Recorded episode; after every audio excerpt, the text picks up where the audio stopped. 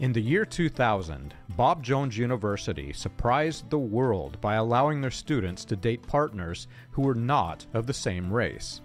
Interracial dating had been strongly forbidden by the university, the group having been strongly influenced by leaders of the British Israel and Christian identity movements.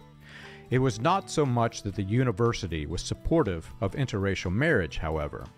Bob Jones did not want the negative publicity that was associated with being a racist organization influenced by white supremacy. At a daily chapel service, leaders of the university told students that they must first obtain a letter of written permission from parents before dating partners of another race.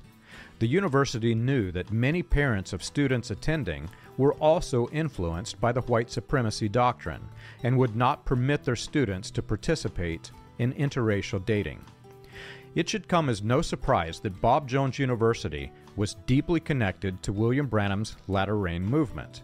Branham's campaign manager, the German Baron von Blomberg, was on Bob Jones University's Board of Trustees.